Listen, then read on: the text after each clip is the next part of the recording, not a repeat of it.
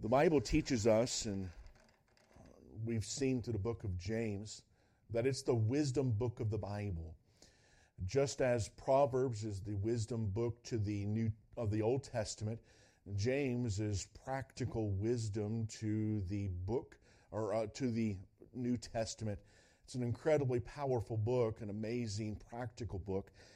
And we've enjoyed journeying through this and seeing how God can really make this truth so relevant and so personal to us today. And today we want to continue this journey tonight, and I pray that you would please uh, give the Spirit of God a listen this evening. Help the Word of God, I pray, or allow the Word of God to have its work in your heart this evening. I want to speak very a little personally tonight as well. Just one, uh, I want to capture the heart that it's put in here this evening, and I pray that you would allow the Spirit of God to do that. Let's begin by reading James chapter 5, verse number 19. Notice what Scripture says. Brethren, if any of you do err from the truth, and one convert him, let him know that he which converteth the sinner from the error of his way shall save a soul from death, and shall hide a multitude of sins. Father, once again, I need your wisdom. I need your help. Strengthen your people now, I pray, through the Word of God. Help us to see your heart, James' heart, for people. In Jesus' name, amen. James truly had a heart for people. He truly loved people. He loved, as a pastor, the people of Jerusalem. He loved the brethren that were scattered abroad. He loved working with children of God. How many times have we seen throughout this book, brethren? Once again tonight, we see that same statement, brethren. He's talking to his family, he's talking to those who are brothers and sisters in Christ. And as he's speaking to them, he endears them to his heart this evening.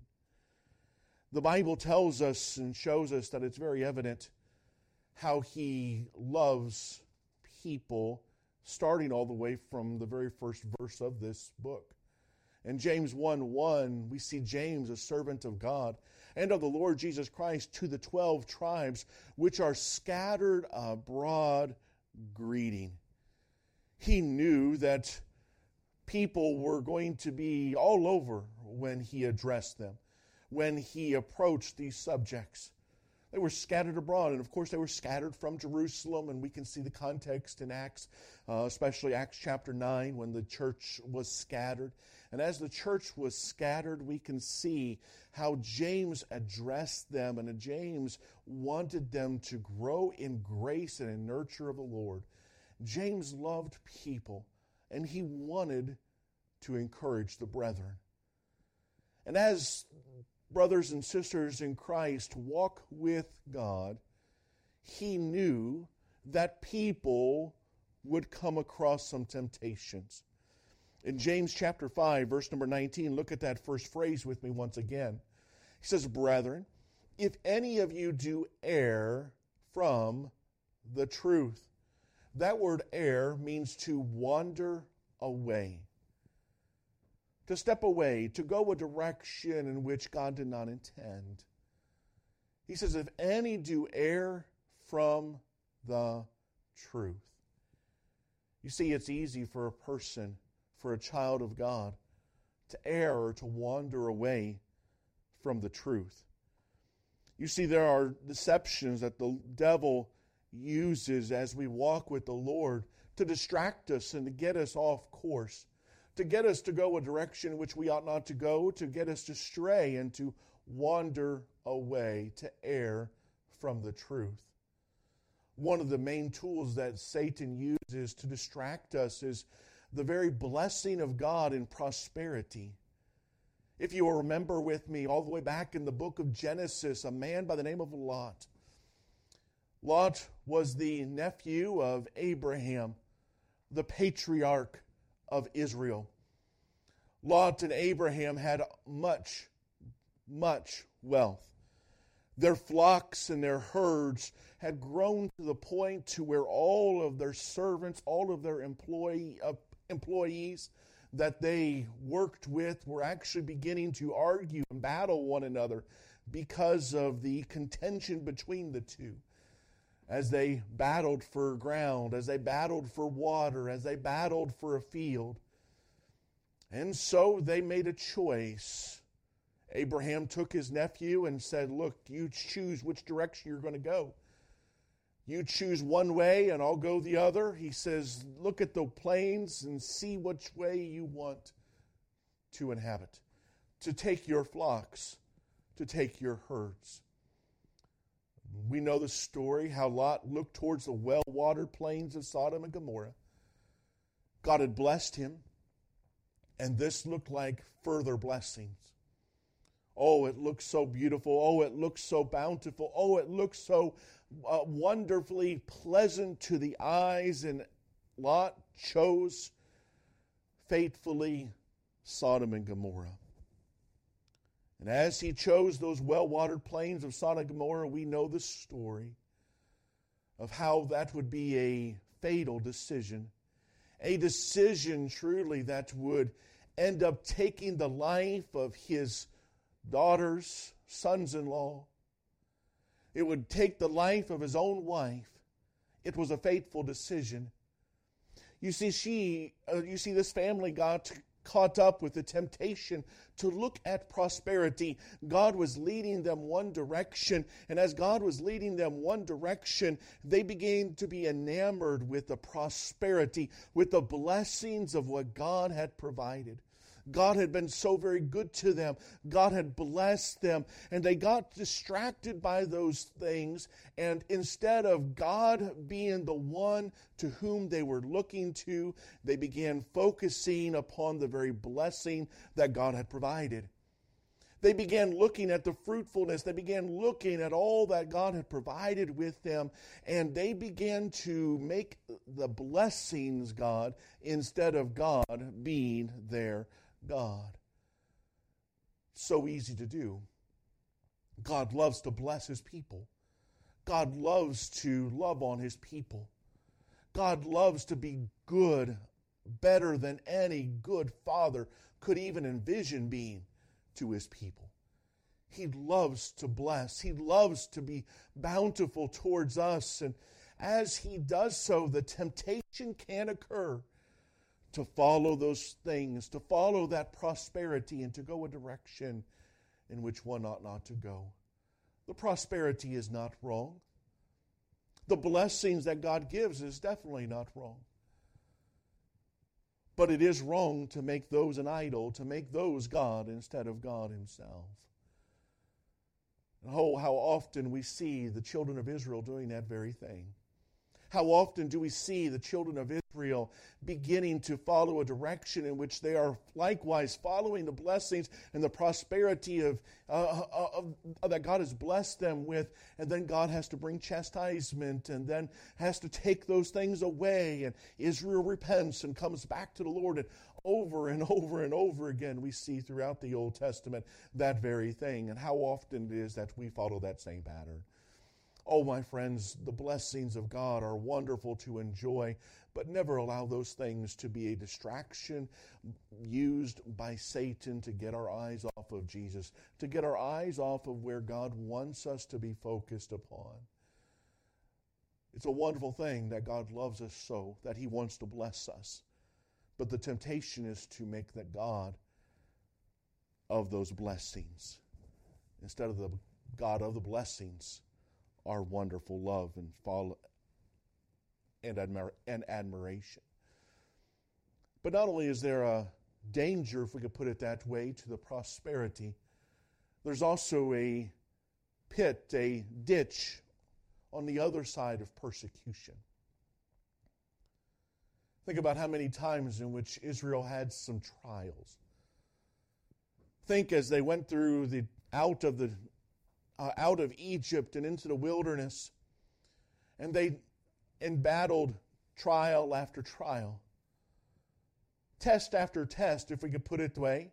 Maybe if we can use the analogy in the New Testament of a persecution. And as they looked for water, as they looked for food, as they looked for uh, the things in which they would need as necessities, instead of trusting God that God would provide, they would begin to complain and begin to make plans to go back to Egypt and to get rid of Moses and to go away, in which God never intended.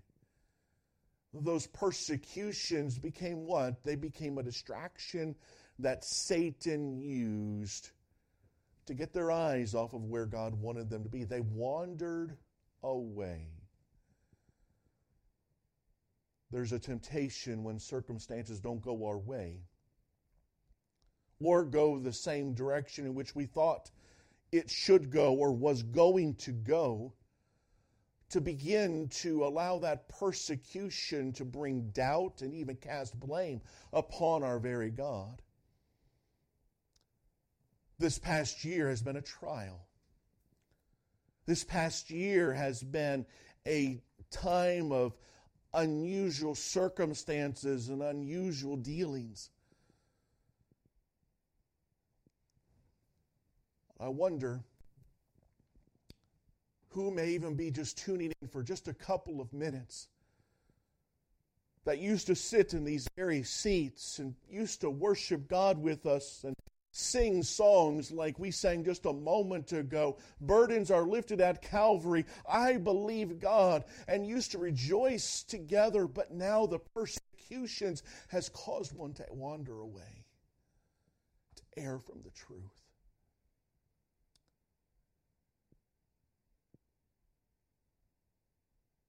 I wonder as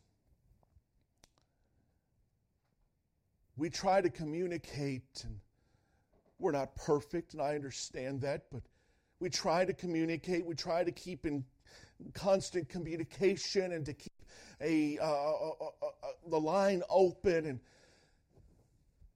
it makes one wonder when we see no response back. And that's many ways the ministry many ways it seems like it's one way communication. I'm not saying it's the majority, but it, it seems like that at times. Where we try to be an encouragement and we wonder if it's been an encouragement or help at all.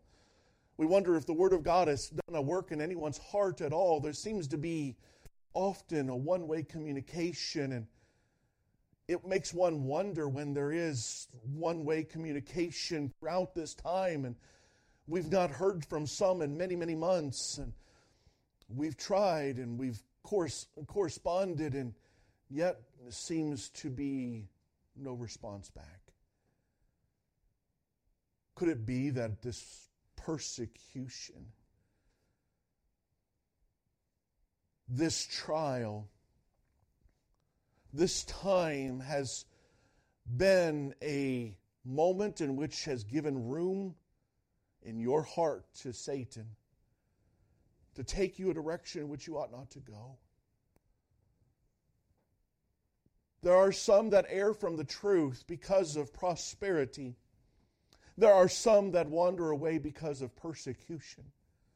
Oh, and there's many other reasons in why a child of God may choose to begin to wander away. It's never usually an intention to go out into deep sin or to go out and do something wicked or exceedingly sinful. Usually it's a gradual process. Usually it begins with just a short time of choosing not to nurture and admonish that relation excuse me that relationship with God. And since there is a little communication with God, it begins a downward slope in which one begins to step away further and further from God. Oh, how important it is to stay in contact with God. Allow Him to speak to you through the Word of God and speak to Him through prayer. Oh, as we hear the voice of God from His wonderful and powerful Word, his inspired and preserved words, as we hear and read those wonderful truths, it warms and challenges our heart. It helps us to see the very heart of God and the mind of God. And as we get on our knees and pray, it helps our heart to be yielded and surrendered to the mighty heart of God. Oh, how important it is to have that relationship, that steadfast, a walk with God. I'm reminded of Enoch and Abraham and many others in the Word of God that God walked with them. What a wonderful thing it is to walk with the Lord. A famous violinist was asked how long he practiced every day. He replied that he spent 10 to 12 hours a day with his instrument. Someone asked what would happen if you slacked off. After one day, he said, I would know it. After two days, the conductor would know it. And after three days, the orchestra would know it. And after that, everybody would know it. A violinist sees the importance of diligent practice, of diligently keeping that skill and that talent honed. Oh, how much more important it is to walk with the Lord, to walk with God. Sometimes we become very adept at hiding this from everyone else. We might even go weeks, months, and sometimes even years without ever cracking open the Word of God outside of Sunday morning or Wednesday night service. We might go months and even years sometimes without even bending our knee one time and praying and asking God to change and to move in our hearts. We might be able to fool everyone around us that we are spiritually okay, but inwardly we know that the God of heaven knows our heart. Inwardly we know that our spirit is as far away from God as could possibly be. One day it will manifest itself. One day it will lead to a fruitfulness in which one looks to and says, I wish I had not gotten that direction. I had not gone that way. I wandered away. I've erred from the truth.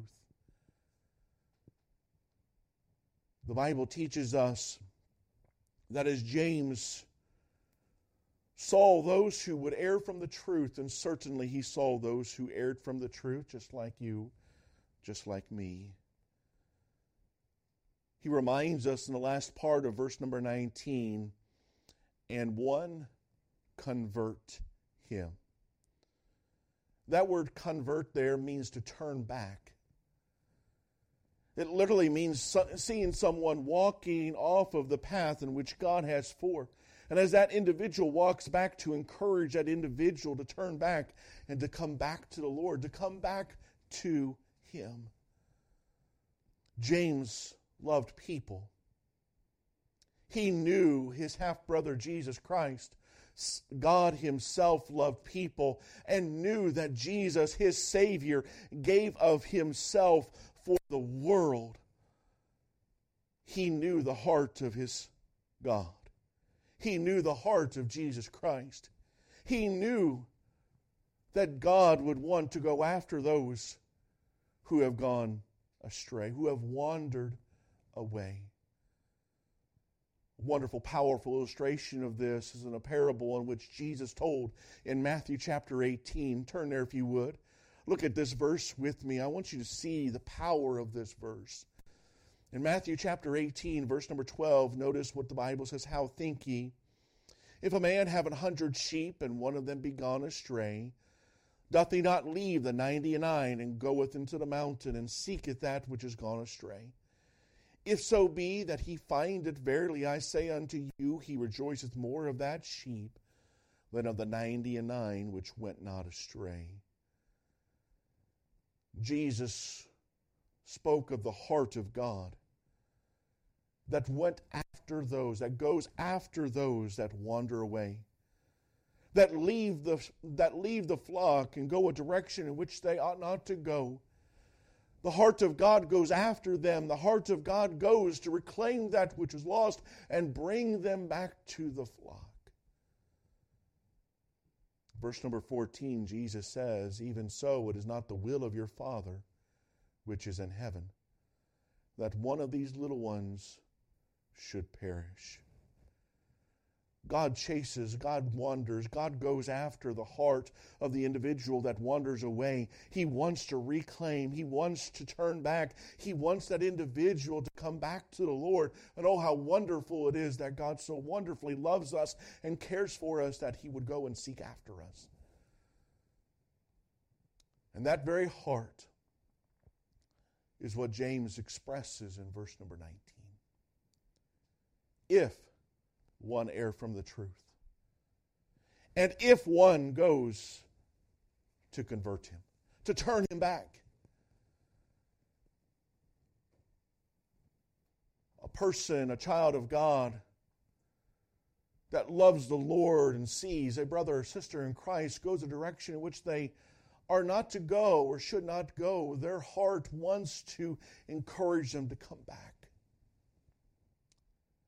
to come back to the flock, to come back to where God protects and grows and leads and directs us. This is a hard thing. Because as one loves people and one has that heart of God that desires to go after that which those who have wandered away, as we reach out and as we try to help them to turn back and to encourage their hearts to come back to God, we risk some perceptions. We risk some misunderstandings. We risk some even accusations. Things like, why are you so legalistic? That you would encourage me to come back to church, that you would encourage me to come back to God. After all, grace allows me to do whatever I want. Well, that's not what grace is. That's a devil's perception of grace. Grace helps us do right, it never helps us to wander away.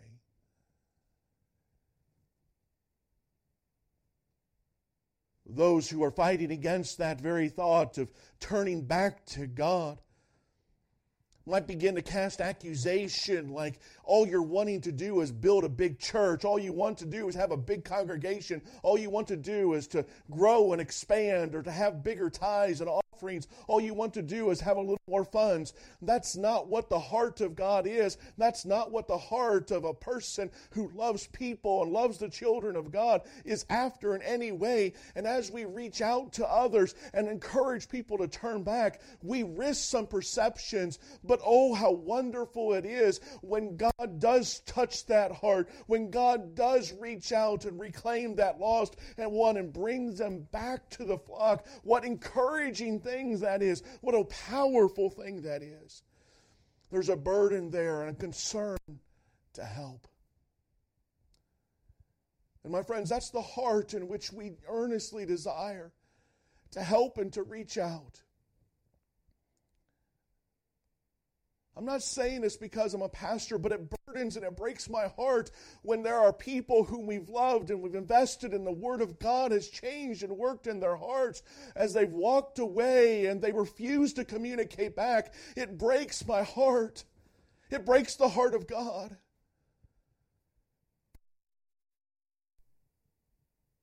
This is not something that's just 21st century Christianity. This happened all the way since time began.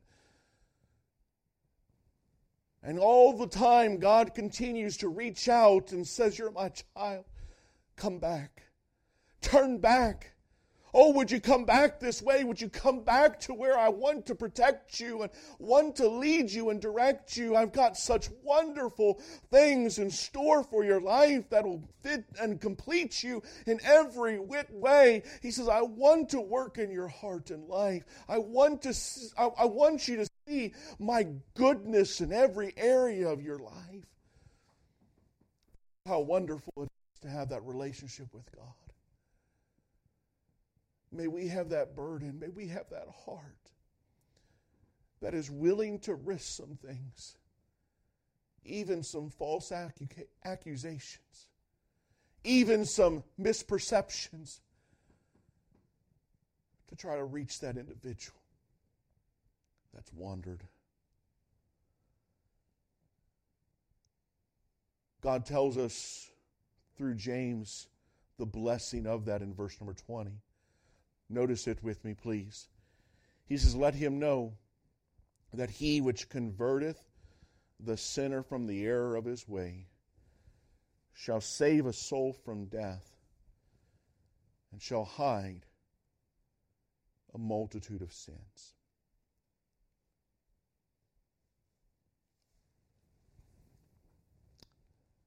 Years ago,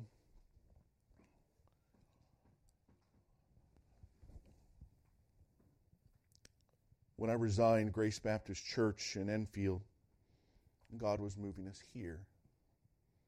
I didn't know in what capacity. But there were some things that began to happen outside of both ministries, of both this ministry and of Grace Baptist, that deeply hurt my heart in some areas. The pastor of the church from the Bible call a Bible seminary that we went to went into sin. Sadly and tragically lost his ministry. A talented man.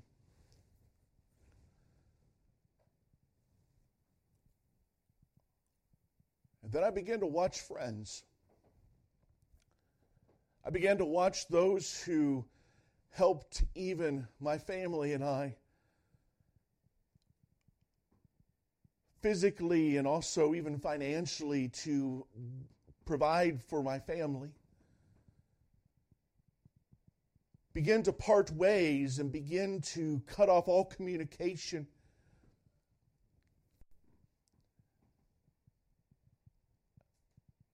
That surprised me because I had nothing to do with what that pastor did. Why was I being judged for what someone else did that I had literally no relationship or very little relationship with at all?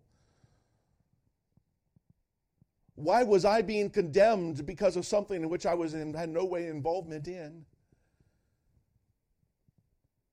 And yet there were friends and there were some dear supporters that we loved and prayed for dearly that simply just said, walked away and just even sent some harsh letters stating of our affiliation, like somehow we helped that man go into sin, which was not the case in any way. We're in different countries, had never spoken on the phone or even emailed in any correspondence at all.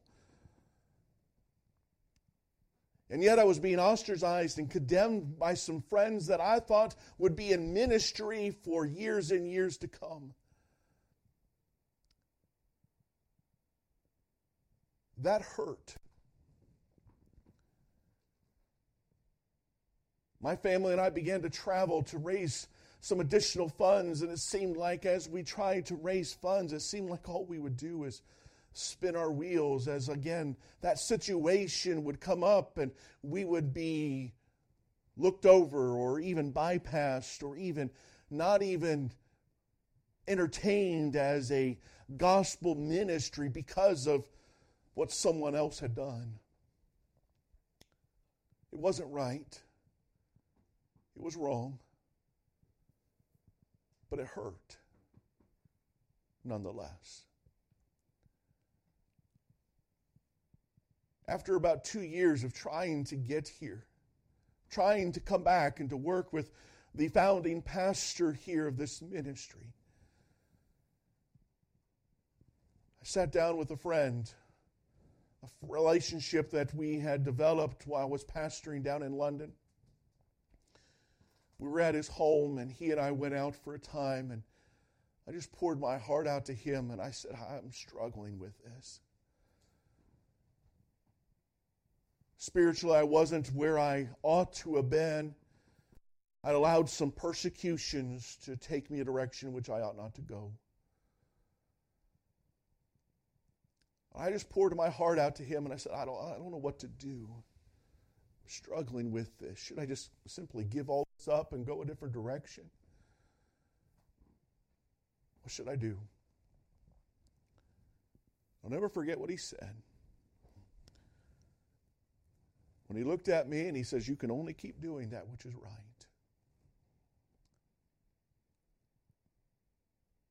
I'm thankful for a friend who was willing to be a friend. That as I sh- shared my burden, he encouraged me to just keep doing right. Not much longer, and I would get a phone call saying that Skummersdale Baptist Church would need a pastor. Months later, God would place us here.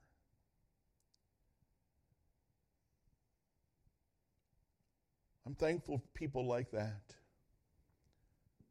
who are willing to listen to a difficult conversation, to carry a burden, to be able to just to shoulder and to even catch a falling tear, to help one who was erring from the truth that type of spirit, James says, saves a soul from destruction, saves a soul from death, saves a soul from going into an area where, light, like Lot, ends up with simply death and despair left behind. And notice he says, and shall hide a multitude of sins. I do not believe that this is speaking of covering sin, like as in hiding some criminal behavior. That's not what James is speaking of here at all. But I believe as he's speaking of trying to warn a soul to come back before it's too late, before they enter into a situation like Lot, where death comes into the picture, where destruction comes into one's life, but it's rather hiding a multitude of sins. It's saying, look, if you go that direction, you will encounter, you will uh, you will fall into areas of sin that will hurt you and will ruin you. I would rather hide you from that. I would rather cover you from that. I would rather protect you from that and to bring you back to where God wants you to be. Let me encourage you to walk back with the Lord. Let me encourage you to get back where you want, uh, where you ought to be. Let me encourage you to redirect your steps. Oh, because God loves you and He wants the very best for you. He's got the best. He, he, he, he truly is better to you than what you could ever possibly envision. Come back to God. You won't regret it. I believe James looks at this thought and thinks of the blessedness, the blessed life of a man, of a woman who truly encourages a wayward child of God to come back to God. The heart of God wants what is best for you and for me. His will is no way oppressive, it's every part fulfilling. May I encourage you tonight to see the heart of James in his power, powerful verses. Don't go that way. Don't err. Come back. Let's keep going. Let's keep walking with the Lord. Let's keep enjoying that relationship with Him. Let's allow God to shape our lives to what is best for each of us. God loves you. Child of God, He loves you more than you could possibly ambition. He loves you more than the deepest relationship that you've ever had. He loves you to the very depths of your being. Come back. May I encourage every child of God who's enjoying a relationship with Him enjoying that wonderful time of walking with the Lord, may I encourage you tonight that as we see wayward brothers and sisters in Christ, may I encourage you to seek the wisdom of the Holy Spirit of God to reach out with a heart of love, a heart for people that wants to encourage people to get back to truth, back to God. God blesses that. God encourages that. May we have that same heart. James was a wise man. He pastored a large church. He saw a lot of issues. He handled a lot of circumstances. He navigated pastoring in a hostile environment like Jerusalem marvelously for years and years.